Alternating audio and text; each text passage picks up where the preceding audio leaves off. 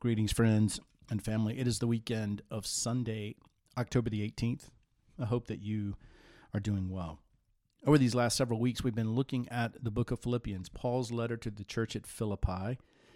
And we continue with that this morning as we look at chapter 2, verses 12 through 18 of Philippians. I'm reading from the NIV. The subtext here is do everything without grumbling. Therefore, my dear friends, as you have always obeyed, not only in my presence, but now much more in my absence, continue to work out your salvation with fear and trembling. For it is God who works in you to will and to act in order to fulfill his good purpose. Do everything without grumbling or arguing, so that you may become blameless and pure, children of God without fault in a warped and crooked generation. Then you will shine among them like stars in the sky as you hold firmly to the word of life. And then I will be able to boast on the day of Christ that I did not run or labor in vain. But even if I am being poured out like a drink offering on the sacrifice and service coming from your faith, I am glad and rejoice with all of you. So you too should be glad and rejoice with me. Let me pray. Father, may the words of my mouth and the meditation of our hearts be wholly pleasing and acceptable in your sight. Lord, our strength and our Redeemer. Amen. Did we catch those principles that believers are to live by? The first is found in verse 12, where Paul says that truly grateful disciples will, first of all, work out their salvation with fear and trembling. Now, this principle can be hard to understand, so let's let's take it apart a bit and look at the phrase the part about working out our salvation. Exactly what does Paul mean with these words? Well, of course, he's not saying that we have to earn or work to earn our salvation. We know this because Paul was writing to Christians, he's writing to believers. He called them saints in the first verse of this, uh, of this letter. And later in chapter 3, verse 20, he refers to them as citizens of heaven. So these people could not work for their salvation since they already had it. We also know this is not what Paul meant because in his other writings, he so very obviously demonstrated his understanding that salvation is in fact a gift. Paul knew our salvation was not a work of mankind for God, but a work of God for mankind. And in Ephesians chapter 2, verses 8 through 9, he said very clearly, For by grace are you saved through faith, and that not of yourselves. It is a gift of God, not as a result of works, so that none of us can boast about how much we've done. So Paul realized that salvation was not a reward for the righteous, not the wages for our work, but a gift for the guilty because of the grace of God. See, salvation does not come because of what we do, but because of what Jesus has done. Not because of the efforts of my life, but because of his sacrifice of his death. We experience salvation not by purifying our heart, not by perfecting our life, not by performing certain duties, not by providing certain services, but by simply believing in Jesus Christ and receiving him into our hearts into, into our lives. Salvation is first and foremost a gift. We do not work to earn it, we simply receive it. But the Bible also teaches, and, and Paul affirms this here, that Jesus has not graciously saved us from something in the future. He, he, he also saved us for something in the here and the now. You see, eternal life in heaven is not only is not the only benefit of our salvation. So let's look at the exact meaning of the word work outward. And, and I think we'll see what Paul's getting at. This little word, well, it's not a little word, it's a big word that is translated from the, the Greek word katergazamahi. And it was the same word that the Roman historian Strabo used when he gave an account of the once famous silver mines of Spain. Strabo wrote about working out these mines, meaning that the owners were to operate the mines in a manner that would grant or garner the utmost value from them. So, so, we have to understand the mines owners already had the mines in their possession. They owned the mines. But now they were to derive the full benefit of the ownership of those mines by working out all the ore from the various shafts, tunnels, and so forth. So, this same Greek word was used in Paul's day to refer to a farmer who would be working out in, in their field in order to, to reap the greatest harvest possible. The seeds had already been planted, the crop was already growing. Now it was time to go out and harvest the crop. The farmer worked out their field so that so that they could gather a maximum harvest.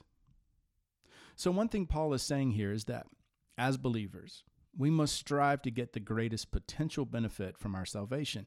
God puts tremendous capacity for good in our lives, like the like the mother lode in a silver mine or the full field of a ripe of ripe crops, and He wants us, He wants you and I to realize that capac- that capacity to its fullest. It's as if Paul was saying, "Hey, don't stop halfway. Don't be satisfied with partial benefits when it comes to your relationship with God. Get the full benefit of the gospel." I believe God is using Paul here to teach us that, that once we have received his gift of eternal life through Jesus Christ, there is so much more for us to discover. We are to grow and to mature. We are to bring our salvation to its proper conclusion. You know, we, we may know many Christians, we may be one of these ourselves, who look back on a maybe literal or figurative mountaintop experience of faith when, when we first met Jesus and became believers and then tragically, for many, that's it. We, we never grow from that point. But discipleship doesn't stop there. It goes on. It's not just a one time experience, but rather a succession of forward growth. As the title of Eugene Peterson's book, using a Nietzsche quote, states discipleship is a long obedience in the same direction. The Christian life is not just a one time commitment. It's an ongoing walk. And as Paul writes in Colossians chapter 2 verses 6 through 7, as you receive Jesus Christ as Lord, so walk in him, rooted and built up in him. You see, God wants to continue his saving work in us every single day, refining, strengthening, making us more like into his likeness. And discipleship is a lifelong process. we never get there. So Paul urges us here to get on with that process, to continually strive, to work out, to mine out our salvation, to mine out all the benefits that we can from it, to constantly seek to grow and to mature and to become more like Jesus. We must all strive to be better and better as we work out our salvation. We have already been granted the salvation in a split second in the in the batting of an eye but then the the sanctification, the rest is the rest of our life here on this earth until one day glorification. So justification, sanctification, glorification. Working it out.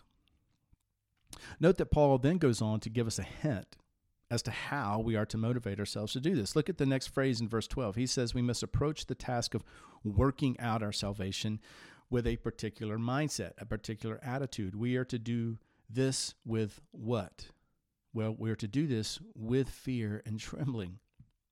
I think this phrase means we are to recognize who God is and who we are. We are to acknowledge his sufficiency and our impotency and our total dependence on him. This fear he is talking about then comes from the realization that without God we are nothing.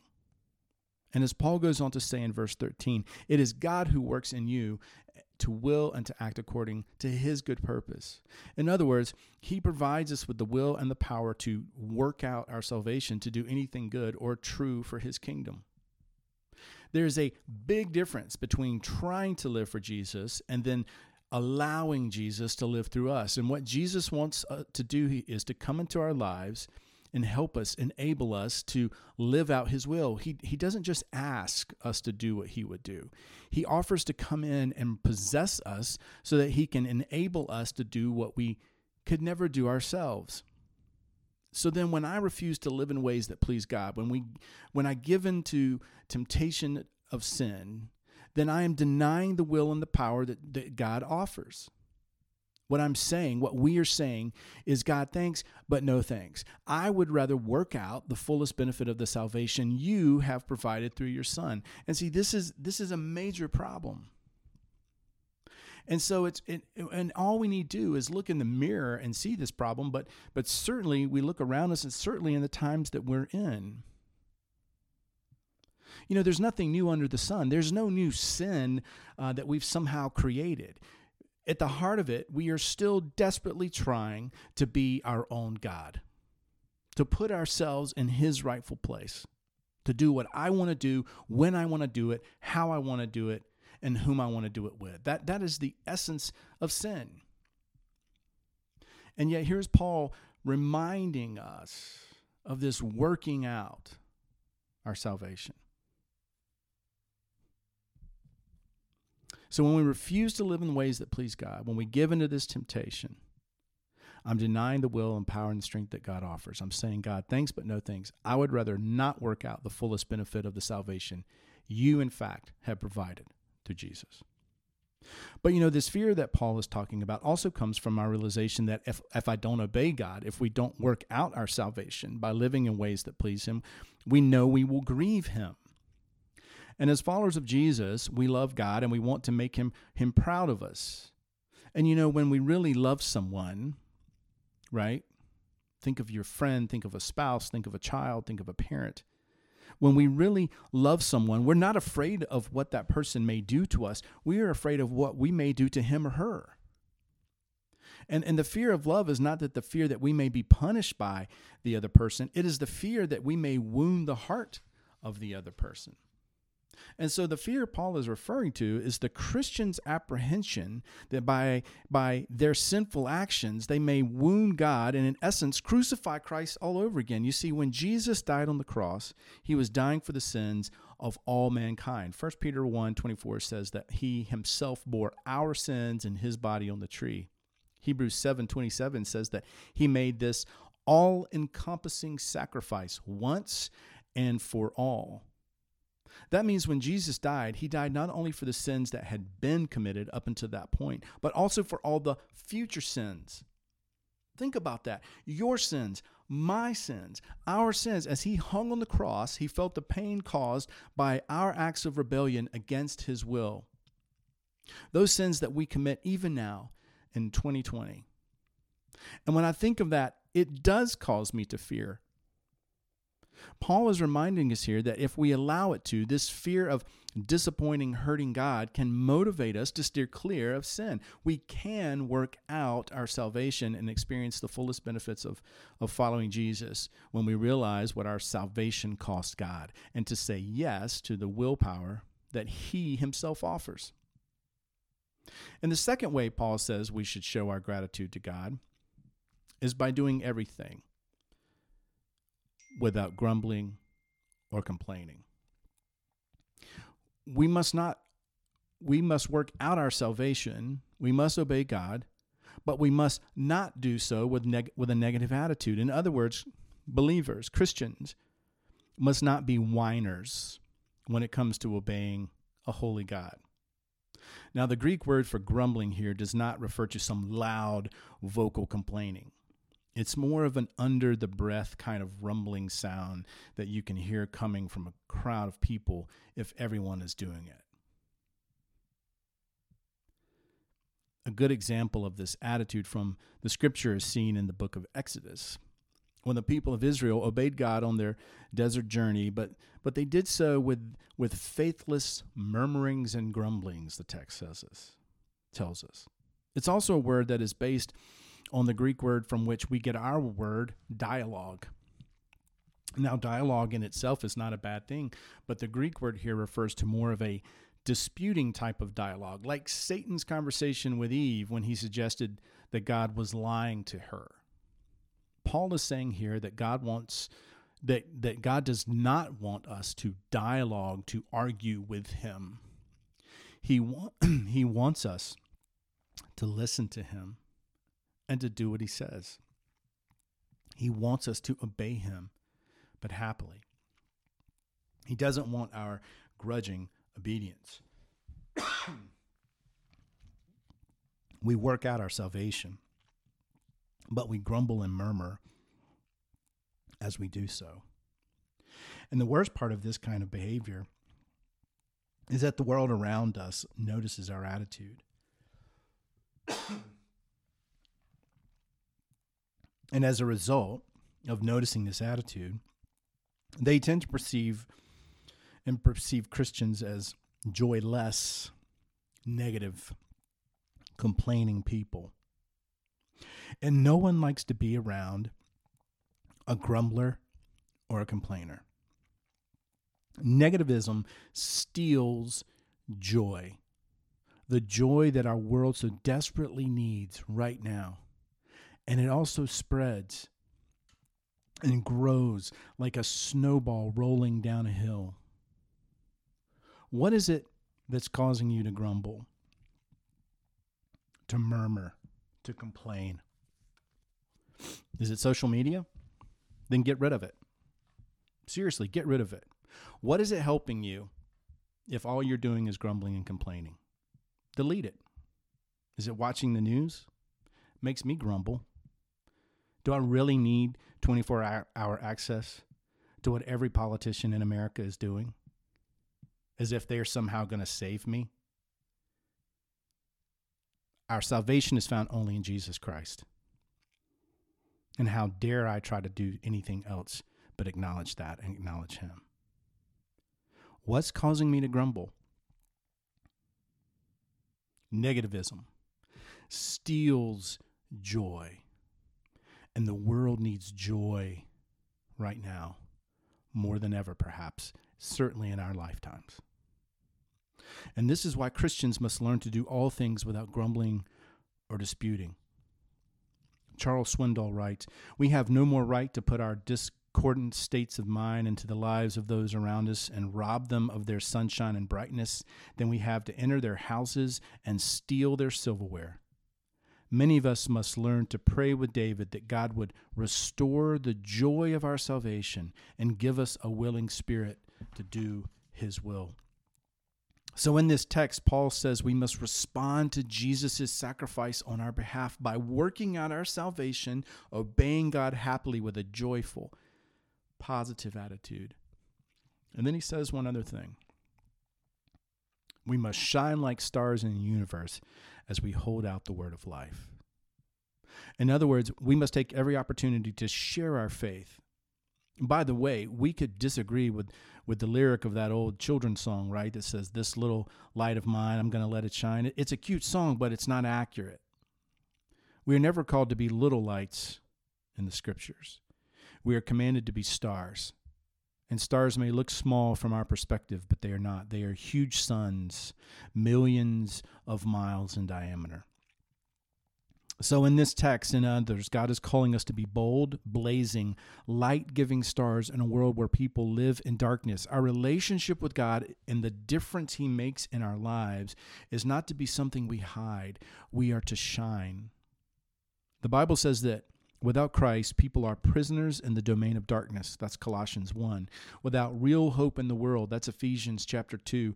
Headed for hell and judgment, that's Second Thessalonians 1. It also says they are spiritually dead in their trespasses and sins, Ephesians 2. Enemies of God and cut off from him, Colossians 1. On the outside, our lost friends, our lost community, our lost country, our lost world, whatever, may look as if it has has it all together but inside, people are dying spiritually. And they need the word of life that we can bring. So, having experienced salvation, then, should motivate us to share the good news. So, as we close, are we as close to God as, as we could be? Are we getting the most out of our relationship with our holy God? Or, or is there a lot of unmined potential in, in our walk, in our Christian walk? And when we feel God leading us to do something, am I obeying Him with a joyful attitude? Or, like many disciples, do we whine and grumble under our breath?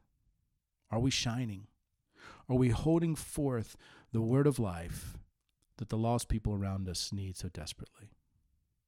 We must seize every opportunity we have to give an answer for the hope that is in us.